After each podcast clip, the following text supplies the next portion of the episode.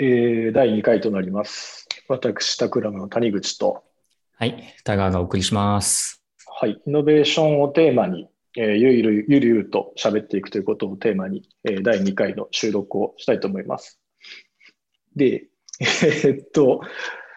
まずなんか冒頭で、今週はなんかあのマット・リドレーの、えー人類とイノベーションという本をテーマに喋っていこうと思ってるんですけど、まあその前になんかこう、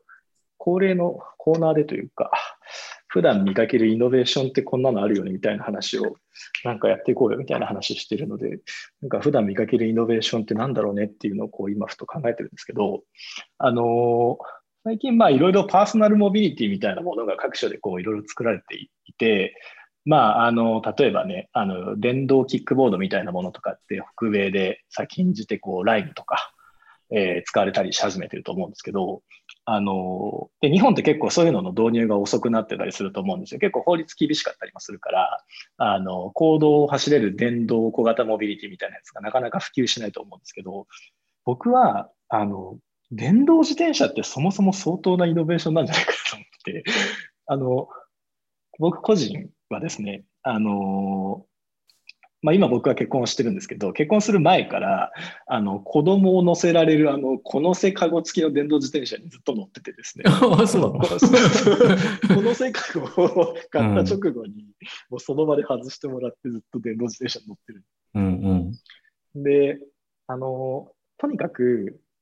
乗りやすいんですよ。うんあので特にまあ、東京っていう例えば環境で乗るパーソナルモビリティとしては相当やっぱりよくできてるなと思ってて、うん。あのまあ自転車でもいいんですけど、普段そのつ僕通勤にね、電動自転車乗ってるわけなんですけど、あの普通の自自転車とかだとやっぱりこうこういう今みたいな真夏、暑い時期とかに、うん。こう真夏の朝、こう暑さにちょっと負けて乗るの面倒くなっちゃうとか、そういうの起きやすかったりするんだけど、電動はね、比較的その、なんでしょうね、継続性を支えてくれるんですよね。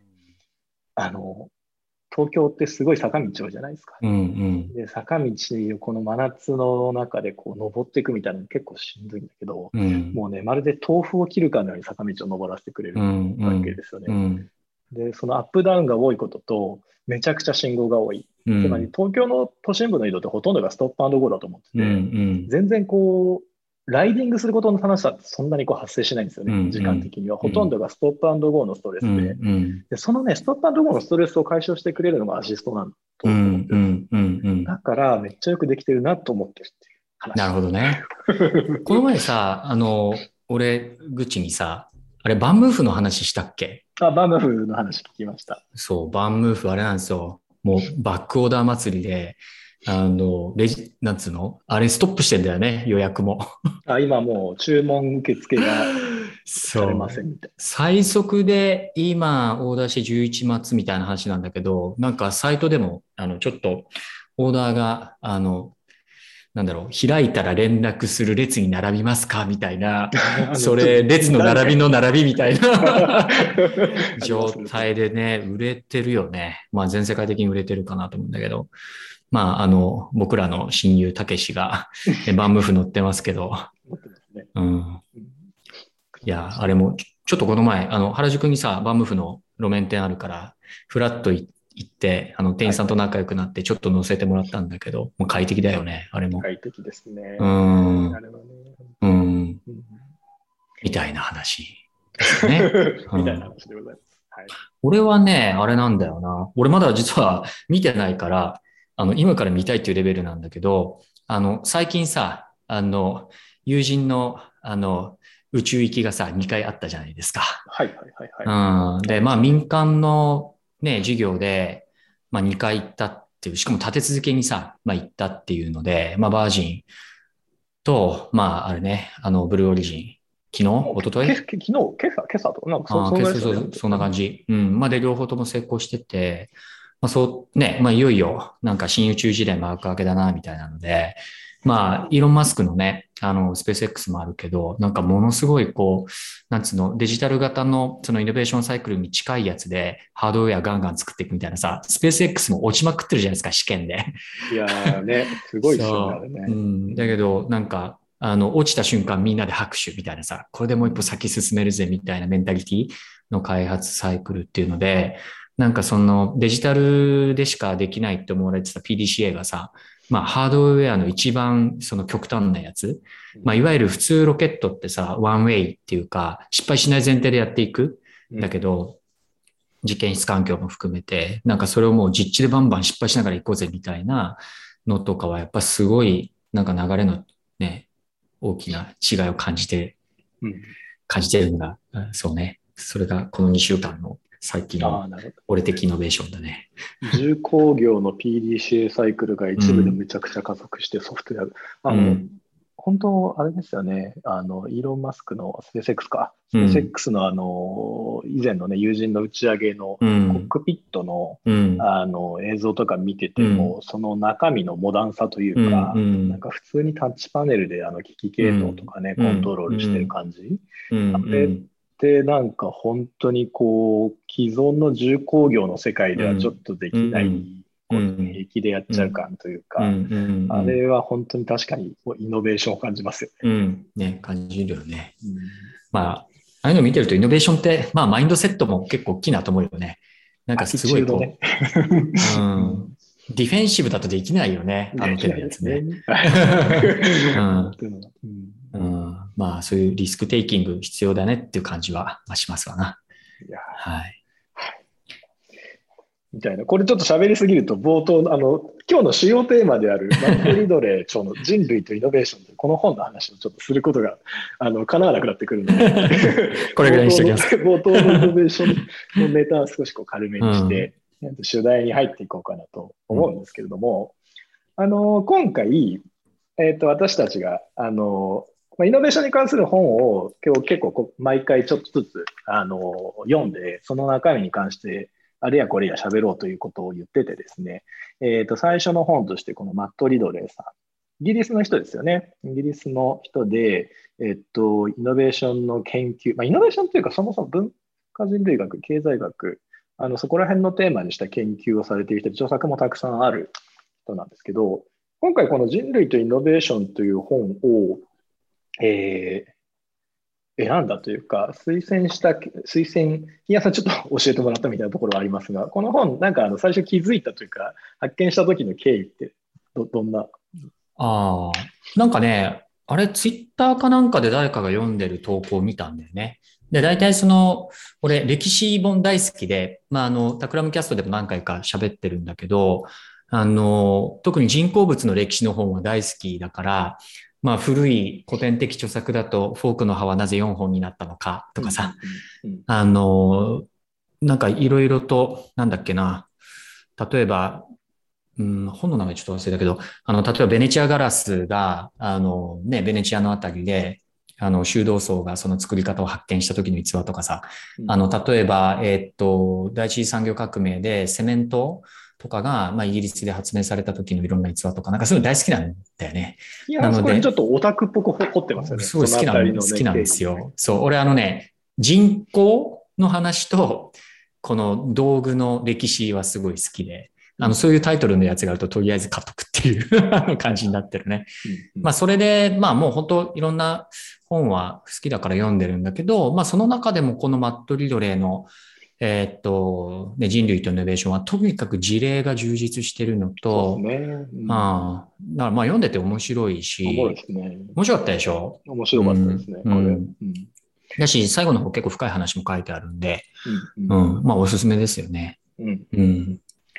まあ、そんなこんなの感じで我々のアンテナに引っかかって今う回。あの、話す著作一冊目という感じうなんですが、んマット・リドレーさん自身は、なんか10年ぐらい前にこの繁栄、放題で繁栄っていう本うんですよね。で、多分、繁栄っていうテーマ自体は多分、あの、えーよろしいんだけど、なんか現代になってるその英語版のレーショナル・オプティミストという、そのあ合理的楽観主義、合理的楽観主義みたいなその観念を提唱したこと自体が多分、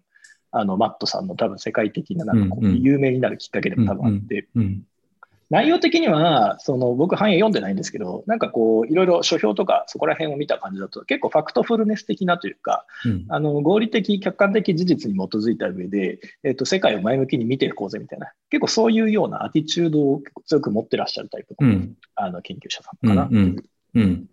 あの、今回のね、えっ、と、人類とイノベーションも基本そのスタンスだよね。私は基本的にオプティミストですみたいなのが確か前書きに書いてあって、まあいろんな困難がね、あの今後も、これからも起きてきたし、今後も起きていくだろうけれども、まあ自分自身はそれが、あの、解決されていくっていうことに対して楽観的なポジションを取ってますみたいなこと確か書いてあったよね、最初の方にね。書いてうますんうん。それでなんかあの、まあもともとだからイノベーションをテーマにしているあの人ではないんだけど、あの、この繁栄というところでも、繁栄という著作でも書いているように、こう人類繁栄のファクトを積み上げていって、その経緯を振り返ったり、未来を考えるということをやっている人で、その中でイノベーションっていうのは人類の繁栄の理由だよねっていうことを今回この本の中で語っているというう、んそういうあの構図になるのかなと思います。うん。なので、結構すごいその対極的な深視点というか、あの人類をこうマクロ的に見て、イノベーションってでもやっぱり人類を果たさせてきたじゃんっていうことを結構いろいろな事例を通して語っている内容なんですけど、そのいろんな事例を通して、イノベーションの特徴みたいな部分を、うん。あの要素要素で、えー上げてくれているようなところがあるんですね。だから基本的にはでもイノベーションは謎だっていうふうには言ってるんだけど、やっぱセレンディピティを引き合いに出して、イノベーションってすごいその試行錯誤のあの繰り返しの中でしか生まれてこないものではあるとは言いつつも、えーやっぱりいくつか特徴はあるよねっていうことを、そのエネルギーにおけるイノベーションであったり、公衆衛生だったり、輸送だったり、食料だったりという事例を通して語っていると。で、あの、金谷さんと僕でイノベーションのかに関してなんかその話をするみたいな機会は、うん。こういうこのポッドキャストを収録するっていう機会、まあ、ここの機会より前から、うん。あのちょいちょいあったんですけど、あの例えば、えっと、イノベーションって、例えばじゃあインベンションと何が違うんだろうみたいな、えー話とかで、えっとまあ、インベンションってそれ自体はやっぱりその発明というか、えー実利的な意味においても役立ちそうな何か、えー大きなこうアイディアを生み出したりとか、仕組みを作るっていうのがインベンションだとすると、まあ、イノベーションって基本的にそれに加えて社会浸透っていう観点あるんでとそうね。いううん。話もやっぱり冒頭とかで語られてて、このあたりはやっぱりマット・リドレーさんとかも基本的にはそういう捉え方なんだなと。うん。うん。で、同時に、あの、このイノベーションを作るのにすごいこう、チームワークがすごい重要だよねとかってういうことを。ん。あ、それ書いてあるよね。うん。うん。で、これが、まあ、その僕がやっぱりいたその、まあ、ロイヤルカレッジ・オブ・アートの ID で受けた教育っていうのが、その美術大学の大学院なのにもかかわらず、2年間ずっとグループワークさせられるっていう、そうだよね教育にそう結びついてるな、うん。同時に思うところもあって、うん。うん。えっと自分自身が受けてきたこういうイノベーション教育みたいなものとの共通点みたいなのも同時にいろいろ感じました。うん。なんかあれだよね。その新結合とその後の矢印で社会浸透で、これがセットになった時にイノベーションだよねって話は、まあ、あの、シュンペーターも言ってるけど、あの、ここの中にかなり詳しく書いてあって、やっぱりこう、新しいものを作るってことも必要なんだけど、それを人々につね、あの、なんていうの？手に届けるための、例えばビジネス的な仕込みの部分とか、まあ価格がとかさ、素材がとか、一人で全部やるのは、まあほぼ、ほとほ、ほぼほぼ無理で、うん。なんかそのいろんな人が自分のやれることを寄ってたかって、そのやった結果、なんかのトリガーでそれが世の中に浸透していくっていう。で、その、なぜその浸透したのかっていうのはもうなんかタイミングだったり、まあ本当そのシチュエーションがたまたまラッキーだったりしていて、なんかスポーツのレースみたいなもんでね、あの、あの、ライト兄弟の話も書いてあったけど、なんかその、そのね、すぐ脇で1ヶ月遅れぐらいで同じようなことをチャレンジしてる連中がいて、って不思議ですよね。ん本当にね。で、けど、その一番乗りした人と、まあ二番手だった人っていうのが、まあ歴史の中でどういうふうな記憶のされ方をするっていうところでは、まあ2位以降っていうのはほとんど無名で、まあ1位の人だけ記憶されるっていう。だから、なるほどなと思ったら、ライト兄弟が実は飛べなくても、実は第2、第3のライト兄弟たちがもうひしめいて後ろに控えていて、うんうん。だから彼らはまあ歴史の必然で、あの出てきたわけだけど、彼らじゃなくてもよかったのである、みたいなね。なんかそういうことがいっぱい書いてあって、そういうのも面白いよね。なんか。うん。イノベーションの同時発生性みたいなものっていうのが非常になんかその、なんという一般的なものであるって話が、うん。なんかこれ自体でも最初にし、最初にというか、あの、アイディアの、うん。えー、トム・ケリー、ティム、ティム・ブラウン？えーレムルマンさんトム・ケリーさん。ケケリーさん。うんケリーさんの方が、の著作の中でうん。調べ、調べたっていう数字もこの本の中に確か載ってて、うんなんか、すごいですよね。もうなんか、こう、じこのエジソンが電気を開発した時に同様の研究やっている人いた人が同時に何人みたいなのがうんうんうん実際数字で書いてあうんって、なんだっけ、電気はなんか同時に20人ぐらい、相当いたんだよ そうね。研究してた人がいたって話が、うんうんなんか不思議、なんかあの猿がね、一うん。回どこかの地球のどこかで猿がその芋を水で洗い始めると、うん。また地球のどこかで別な場所でうん。他芋を洗い始める猿が出現するみたいな話ってあったと思うんですけど、うん。似たようなこと思っちゃいましたね、なんかこの話聞いて。そうだね。あの、今回、ここの章をちょっと重点的に読んで、あの、見ようかっていうので、えっと、この、えっとですね、第、えー8章と9章かな。第8章、まあ、あの、1章から7章まで全部事例でね、えっと、エネルギーとか、さっき、あの、公衆衛生とか話出てましたけど、まあ、そういったものが一章一章、7章費やして紹介されて、ここもすごい面白いんですけど、うんうんあの、8章、9章が、8章がイノベーションの本質っていうところで、ここもなかなか、あの、僕も繰り返し読んでるんですけど、結構、なんかさらっと読めちゃうんだけど、うんあの、深く読むとね、結構、眼畜の深い話がいっぱい書いてあるな、という感じがあってね。あの、うぞどうぞいや、俺もなんかね、知らなかった話。なんかこう、マットリレオデーが言ってるわけじゃないんだけど、うんあの、なんかこういう形で表現されてますっていう引用もいっぱいあるんだけど、トイレットペーパー原理とかね。トイレットペーパー原理とか知ってた俺知らなかったいや。僕はこれ初めて聞きました。うん。なんか、トイレットペーパー原理は何かというとですね、えっと、これは、あの、最も影響力の大きい技術は大抵地味で安いと。うんまあ、単に値頃な価格であることの方が、有機ロボットの魅惑的な複雑さより重要であることの方が多いっていうこと。うんで、まあ、あの、あれだよね、人々が当たり前だと思っている、単純だが、あの、必要不可欠のテクノロジーってことで、まあ、トイレットペーパーって、まあ、どこにでもあるってことなんだと思うんだけどうん、あの、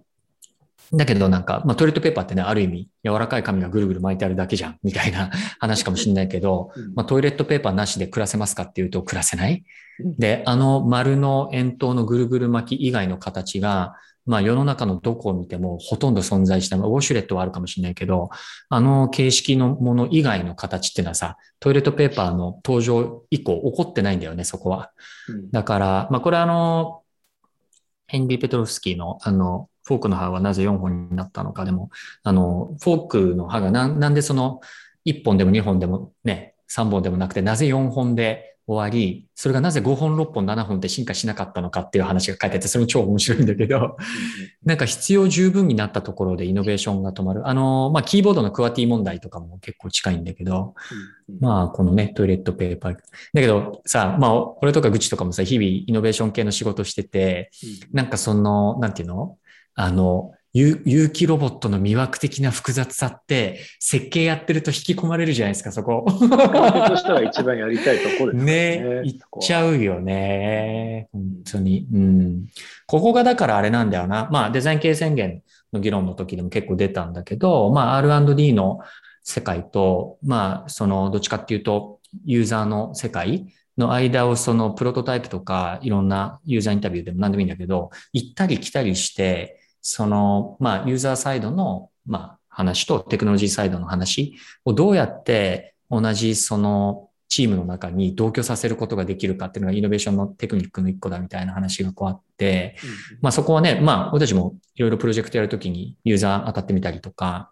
まあどっちかとテクノロジードリブンで作ってみたりとか結構行ったり来たりするけど、うん。なんか一つ心理はあるよね、ここら辺は。バランスポイントの探索みたいなところで言うと、あのー今みたいな、なんかこう複雑で心理心理性が高い、うん。なんかデザイナーの視点で言うと、価格とか本当は気にしないでもうとにかくいいもの作りたいじゃん。そうね。本理質的にあるじゃないですか。あるある。そうそううんだけど、ここでその、ね、議論されている、そのトイレットペーパー原理みたいな話って、やっぱりそのイノベーションが普及するのには、最も重要な観点は結局のところ、誰しものに対して役が役に立つ、でかつ、誰しもに誰が誰にとっても手の届く、うん、えー、なんだろう、現実的な価格になっていることである、うんうん、この2点であるという話を、うんうん、えー、多分していて、ここが、まあ、いかにバランスされるかみたいな、うん、なんかそれが経済合理性みたいな、ねうん、これ結構ね、やっぱりかなり奥深い話だなと思ってて、あの、まあ、あれだよね。えっと、ここもいくつか引用が、えっと、あるんだけど、えっと、シュンペーターかな。あの、自体が、なんだろう、イノベーションの一つ、この定義っていうか、成立要件の中に、まあ、ろうそくの話が書いてあってね、まあ、42年にシュンペーターが言ってるの結構古いんだけど、まあそのまま読むと、十分な数のろうそくを買い、それに気を配る使用人に払えるくらいのお金を持ってる人にとって、伝統の、伝統ってあのライトですね。えっと、伝統の恩恵っていうのはそれほど大きくはない。で、安価な布、安価な木綿やレーヨンの生地、安価なブーツ、安価な自動車などは、典型的な資本主義生産の功績であり、一般に金持ちにとってそれほど意味のある改善ではないと。エリザベス女王は絹の靴下を持っていたと。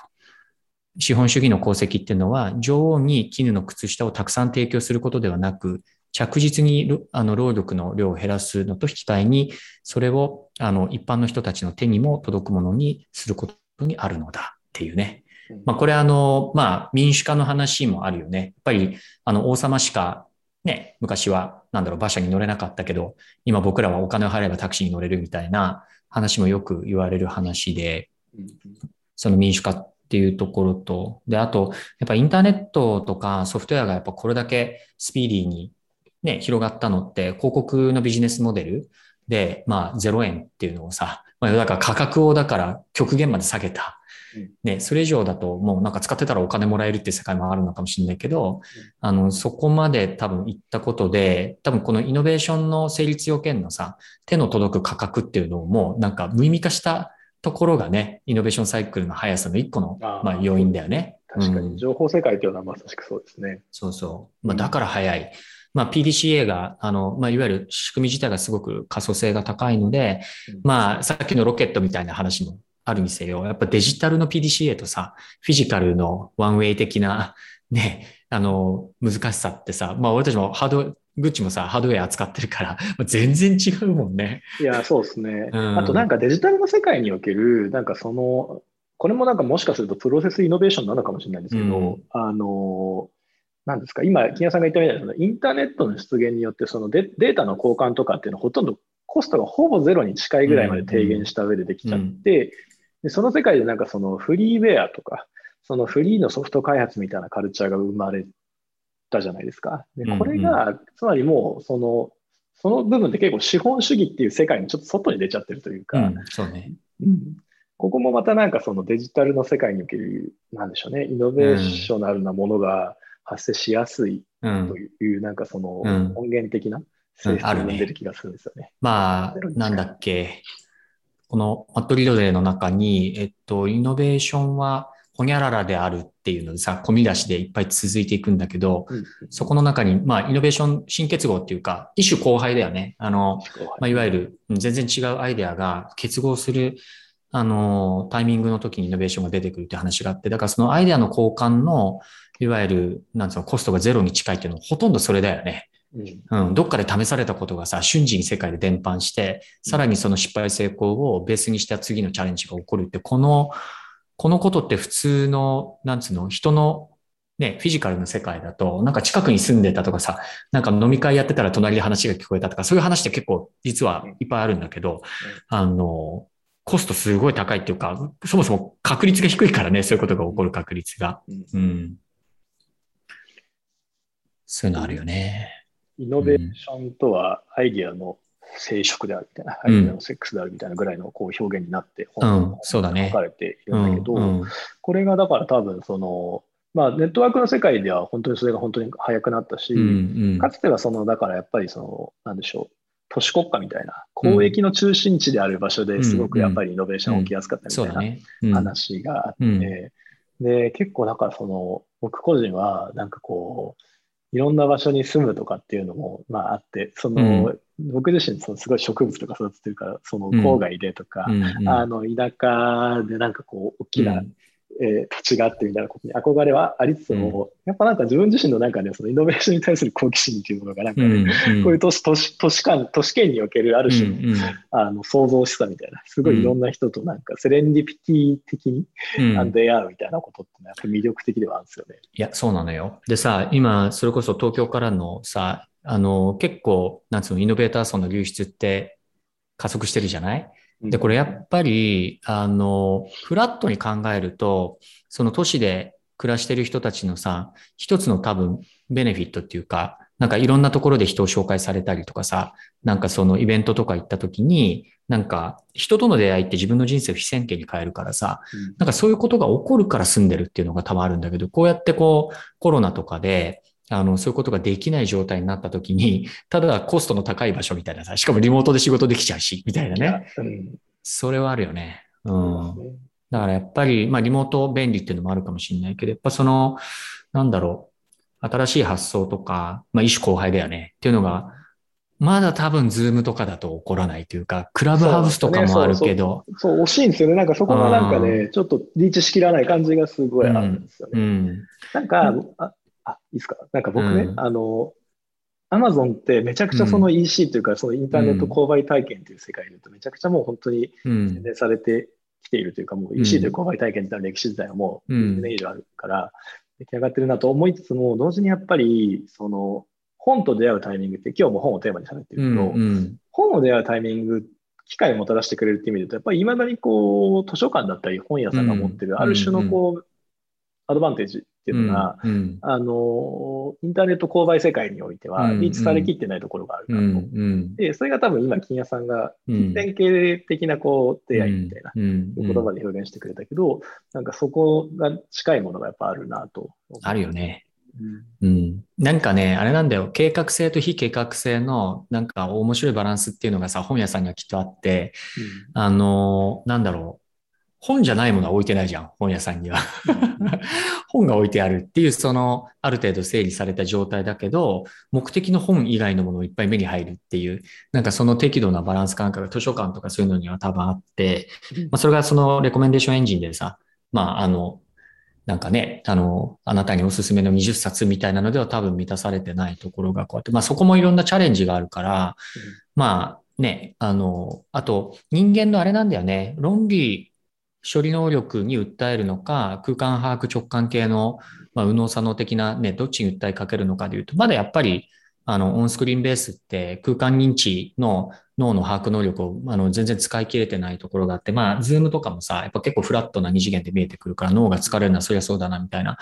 まあそこら辺があれだよね。その、まあ XR みたいな世界でどう保管されてくるのかなっていうのはやっぱり次のイノベーション領域は確実に結構あるし、まあそうなった時にそのセレンディピティみたいなところがね、そのデジタルに乗っかってくるのかどうなのか。例えば仕事でさ、あの、やってる、やっぱオフィスで集まんないと雑談起こんないよねということでさえも、あの、デジタルかフィジカルかっていう話じゃなくて、多分空間、人間の空間の認知能力とか、例えば雑音の中から何かを聞き分ける能力みたいな、その、人類がそのさ、原っぱとかで暮らしてたあたりの時に、この得得したそのいろんな認知能力が全然多分仕事の中で使い切れてなくて、今のあのフラットなオンライン環境が、まあ、どっちかというと記号処理的な話なんで、だけどそれでさえもマットリドレー的オプティミズムでいけばさ、そこも解決されるだろうっていうね、うん話かもしれないしね。あり得ると。うん。もうなんかだから XR みたいな技術の進歩のある種のそのリトマス試験紙的な見方をなんか設けることもできなできるかもしれなくて、それはやっぱりその、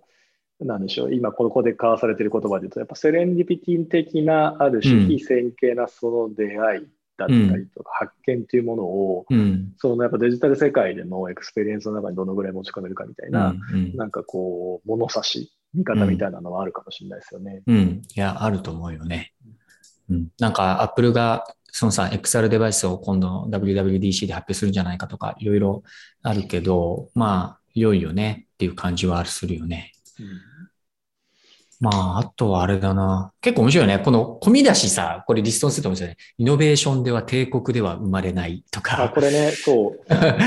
結構面白いのあるね。あの帝国の話も、今のなんかそのね、線形、非線形の話を結構中心に語られてたりしますので、うんうんなんかその、国が、まあ、帝国もそうなんだけど、国家ってそもそもイノベーションって苦手じゃねみたいなうん、書かれ方してるじゃないですか。うん国家研究に予算、国家研究が何かこう予算を出して作られたものの中からイノベーションが作られた事例ってめちゃくちゃ少ないんだよねっていうことを言ってて、ああ、まあね。うんまあだけどそれはちょっとね、反、反論というか反証があるかもしれなくて、うんあの中国のイノベーションマネジメントって、はい。ものすごい賢くできてるっていう話を、俺もどんだけ人聞き、人のまた聞きだから、ちょっとあの、いい加減な話になっちゃうかもしれないんだけど、例えば、あの、何かね、一つのエリアを絞って、イノベーションをここは起こすべきだっていうふうに思ったときに、なんかその領域に、例えばエネルギー革命でも何でもいいんだけど、例えば太陽電池とかね、バッテリーとかなんだけど、そこの領域にかなり無制限に近い形で補助金をつけると。で、起業したらいきなりいくらもらえるみたいな、なんかジャブジャブの状態を作って、300社とか400 400社ぐらいを一つの、まあ、エリアの中心で、えっと、バーッと立ち上げると。で、そこで、えっと、数年競わせると。うんで、競わせた後に、だんだん勝ち負けが、えっと、できてくると。だから300社とか400社いる中で、まあ、最後10社とか、それぐらいに勝負がある程度、あの、見てるとね、えっと、出てくるまでは、あの、ジャブジャブ、あの、溶液を供給し続けますと。で、ある程度差がついてきたときに、あの、その、えっと、補助金供給を遮断すると。で遮断すると何が起こるかというと、あの、収益性の低い企業たちはバタバタと倒産しますと。で、倒産するときに何が起こるかというと、あの、そのセクターにおいて、より競争力の高い会社に吸収合併されていくと。ということで、あの、経験を積んだ人たちが、あの、強い企業に寄せ込まれていって、最後二強のような状態を残す。っていうのを、イノベーションマネジメントとしてやっているのではないかっていう話がああるらしく。で、それは、そ、の、いわゆる計画経済でもなく、その、何もしない放置型のイノベーションただ待ってるということでもなく、うんあの、いわゆる生存競争的な、どっちかっていうと、あの、ファクトベースで、あの、か、あの、生き残ったものが強い理論を、えっと、経、経、なんていうの、そういうその補助金みたいなスキームを使って、えっと、優秀な人が、えっと、事前的に、例えば官僚とかが、ここがいいんじゃないかっていう目利きに選ばせるのではなくて、市場で平場で戦ってもらって、勝った人に負け組を統合することで、えっと、強大な、そのパワフルな、あの、企業を2、3社最終的に5年ぐらいのスパンで、あの、残していくっていう、これかなり再現性が多分高いやり方なはずで、なるほど。だって結果出ちゃうもんね。それ絶対結果が出るから、あの、バーって言ってなんか作って、遮断して、倒産させながらこう寄せ込んでいって、最後二強に残すみたいなのって、なんかどの領域に持っていっても多分再現ができちゃう、あのうん、メカニズムというか、スキムな可能性もあって、結構ええぐいんだけど、ええげつないやり方ではあるが、うん。短期的にその、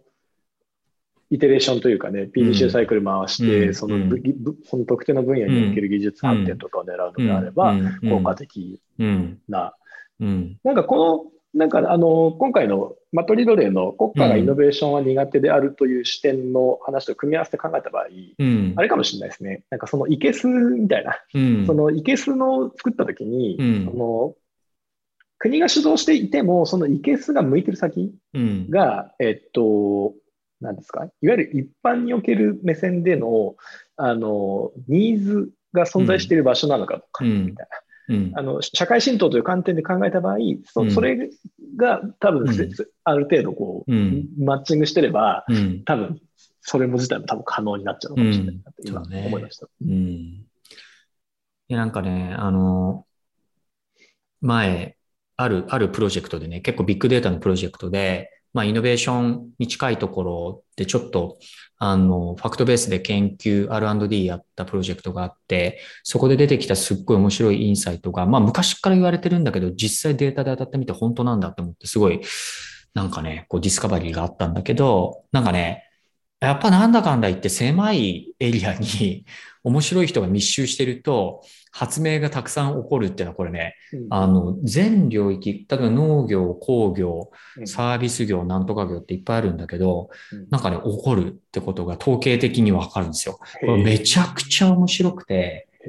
これちょっと詳細はあんま言えないんだけどね、うん。あの、なんていうのかな。だからとにかく、あの、昔の、なんかさ、工業政策の中で、工業団地ってあったじゃないですか。とか、あの、あれですよ、グッチの出身地の筑波だって多分そうで、はいはいはい。狭いところに、うん。その、なんかこう、人を、まあ、閉じ込め、よくも閉じ込めるっていうか、うんっていうことで、さっきの意思交配を強制的に起こすみたいなのもはいはいは、い。多分人類の一つの知恵で、うん。まあ、そこはどうクラスター化するかっていう話なんだけど、はいはいうん。僕、かね。その話で今うん。ちょっと、最近僕、あの、現代美術興味あって、うんまあ、自分自身が美術教育ずっと受けてきて、うん現代美術興味あってて、じゃあ変な話なんですけど、あの、作品買ったりすするようなことの方にちょっと興味があって、うん。あの、見てたりするんですけど、あの、美術史みたいなものをきちんと見ていくと、うん。その、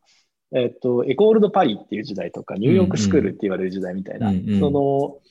なんていうんですか、今、い今近、近代絵画とかでず、もうみ誰しもが知ってるようなうん。画家たちが生まれた場所って、結構その時代における場所って一極集中してるんですようんうね。んうん。そのエコールドパリの時代って、そのほとんどのそのゴッホだったりセザンヌだったりとかっていうような画家がほとんどみんなパリにいて、はいはい。なんか移動植栽術って言われるような、フーディ・アーレンの映画で描かれるような、その楽しそうなパリですよね。うんうんうんもう寝ないパリでうんみんなが晩餐会して、うんうんえー夜はあってみたいな。ああいう時代に、やっぱりほとんどそのパリという場所で生まれているとか、うんうんニューヨークスクールの時代には、そのパエコールドパリより後ですけど、やっぱりそのニューヨーク周辺で、その時代における重要なアーティストたちがほとんどうんう生まれている。んうん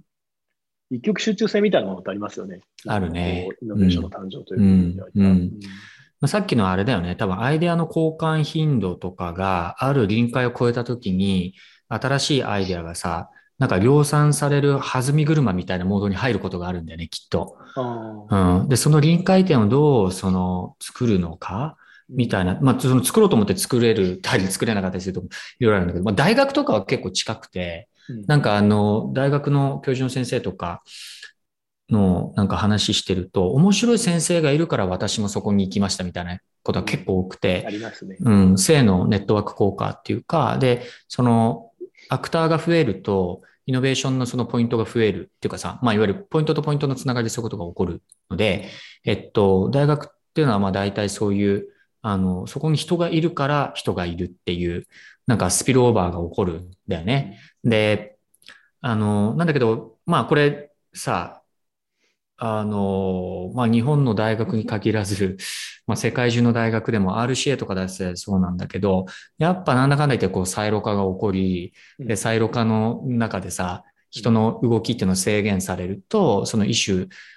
後輩っていうのが、本当はさ、いろんな人がいるからこそ起こりそうなやつが、なんかみんなあの、専門の壁に閉じこもって、あの、コミュニケーションをすることはあまり普通だと思わないっていうことになると、なんか場を使っているその、ね、あの、効果っていうのが、実はすごいもったいない話になってるみたいなことってのは、まあ、国内、海外問わず結構あって、これはいろんなその企業の中央研究所みたいなところでも結構起こってるんだよね。例えばバッテリーの専門家と、例えば全ちょっとち近いんだけどソフトウェアの専門家が、なんか近くに同じフロアいるんだけど話したことありませんみたいな話とかさ、うん、それが簡単に起こってて、うん。だからなんかそういうところにこう着目をして、なんかそういうこう、なんていうの、組織自体が持ってるポテンシャルをさ、なんか何かの仕掛けとか仕組みとかでどうやって、しかも人力でわっしょいわっしょいとか俗人的にやるんじゃなくて、なんかこう、整えていくことで、なんか簡単にさっきのさ、再現性じゃないけど、うんあある方で、なんかそのイノベーションの力みたいなのがね、なんかこう引き出せるみたいなことって、なんかどうすればできるのかなみたいなとこは、すごい興味ある興味ある。なんかうん、補助線ぐらいまで引いてあげて、そこから先は自然発生的うんにそういうそうそうそうそう人の主語が出来上がっていくみたいなね。う。そのボトルネックは何なのかなとかさ、なんかこう、頑張り続けなくても、そういうことが勝手に起こっちゃう。なんかソフトウェアの仕組みでも、なんか SNS でも何でもいいんだけど、それって何なのかなとか、うん結構ね。なんか、グッチもさ、そういうほら、R&D やってるサイエンティストとかさ、エンジニアの人とかとの仕事結構多いじゃんあ結構目撃しない？そういうの。ある種のサイロ化みたいな状況ですか？そう、サイロ化の中でね。ううんん。多いと思いますよ、それは。うんそうそうそう。あの、まあ、あんまりこう話広げすぎてもあれなんですけど、うんうんまあ、サイロ化もそうだし、その時間が経過してからの、ある種の、あれですよね、定常化っていうやつですよね。うんあのうん経済においても、その状態の定常化が起きると、あのずっとずっとこう状態が修練していってしまうから、うんうん経済成長は止まるし、うん人口も増えなくなるみたいな。うん。で、まあ、今日の話の本筋のところで言うと、まあ、シュンペーターさんみたいなうんうんイノベーションの提唱者の人も、うんそもそもイノベーションがなぜ必要かであるかを説いたかというと、定常化をさせないためであると。うん。その修練していくいろんな活動を再度活発な状態に戻すためにはイノベーションが必要なんだよとうん。いうことを言う。うん。でうん。まあ、それがつまり、そうだからか、そういう活性を起こす、その化学反応を起こすような状態っていうのを、うん。あの導き出すってこと自体は、やっぱイノベーションの本質としては結構中にうん。微そうだね。妙されてるものなのかな。う。ん。だね。うんで、なんかちょっと、なんか綺麗、綺麗な話のまとめ方ができたような結構喋っちゃったから。あっという間だったね結構長く喋ったね、今日はね。喋りましたね。うんうん。はい。えっと、今日僕らが喋っていた、まあ、話もいろいろそれそれた部分はありますが、マット・リドレーさんのこの人類というイノベーションという本、とても面白い本ですね。この事例が本当にとにかく多いので、うん今日僕ら結構その事例の中からつまんだ話とか、その中からイノベーションに近い部分の話したんですけど、あの、事例の部分もとても面白いので、ぜひうん。読んでいただけるというのではないかなと思います。本のなんかちょっと、えーなんか宣伝みたいなことしちゃった。はい。で、なんか今回のこのおしゃべりに対する何か、えーコメントや、えー反応などもしあれば、えーハッシュタグタクラムキャストみたいな感じでツイッターでつぶやいてもらったりすると、我々も目にすることができますので、ぜひ 何か気が向けば、えー書いてみたりしてください。はい。はい。えー、じゃあ最後、あれですね。タクラムキャスト。あの、毎週だいたい2回ぐらいのペースで、えーっと、コンテンツ公開してます。これあの、イノベーションですけど、全然関係ないね、あの、テーマもいろいろとやってるので、あの、ぜひ登録して聞いてみてもらえると嬉しいです。じゃあ、あれだよね。また2週間後ぐらいにまた2週間後に別の頑張って、イノベーションのテーマではいまた収録しましょう。はいやりましょう。はい。では、ありがとうございました。はい、どうもありがとうございました。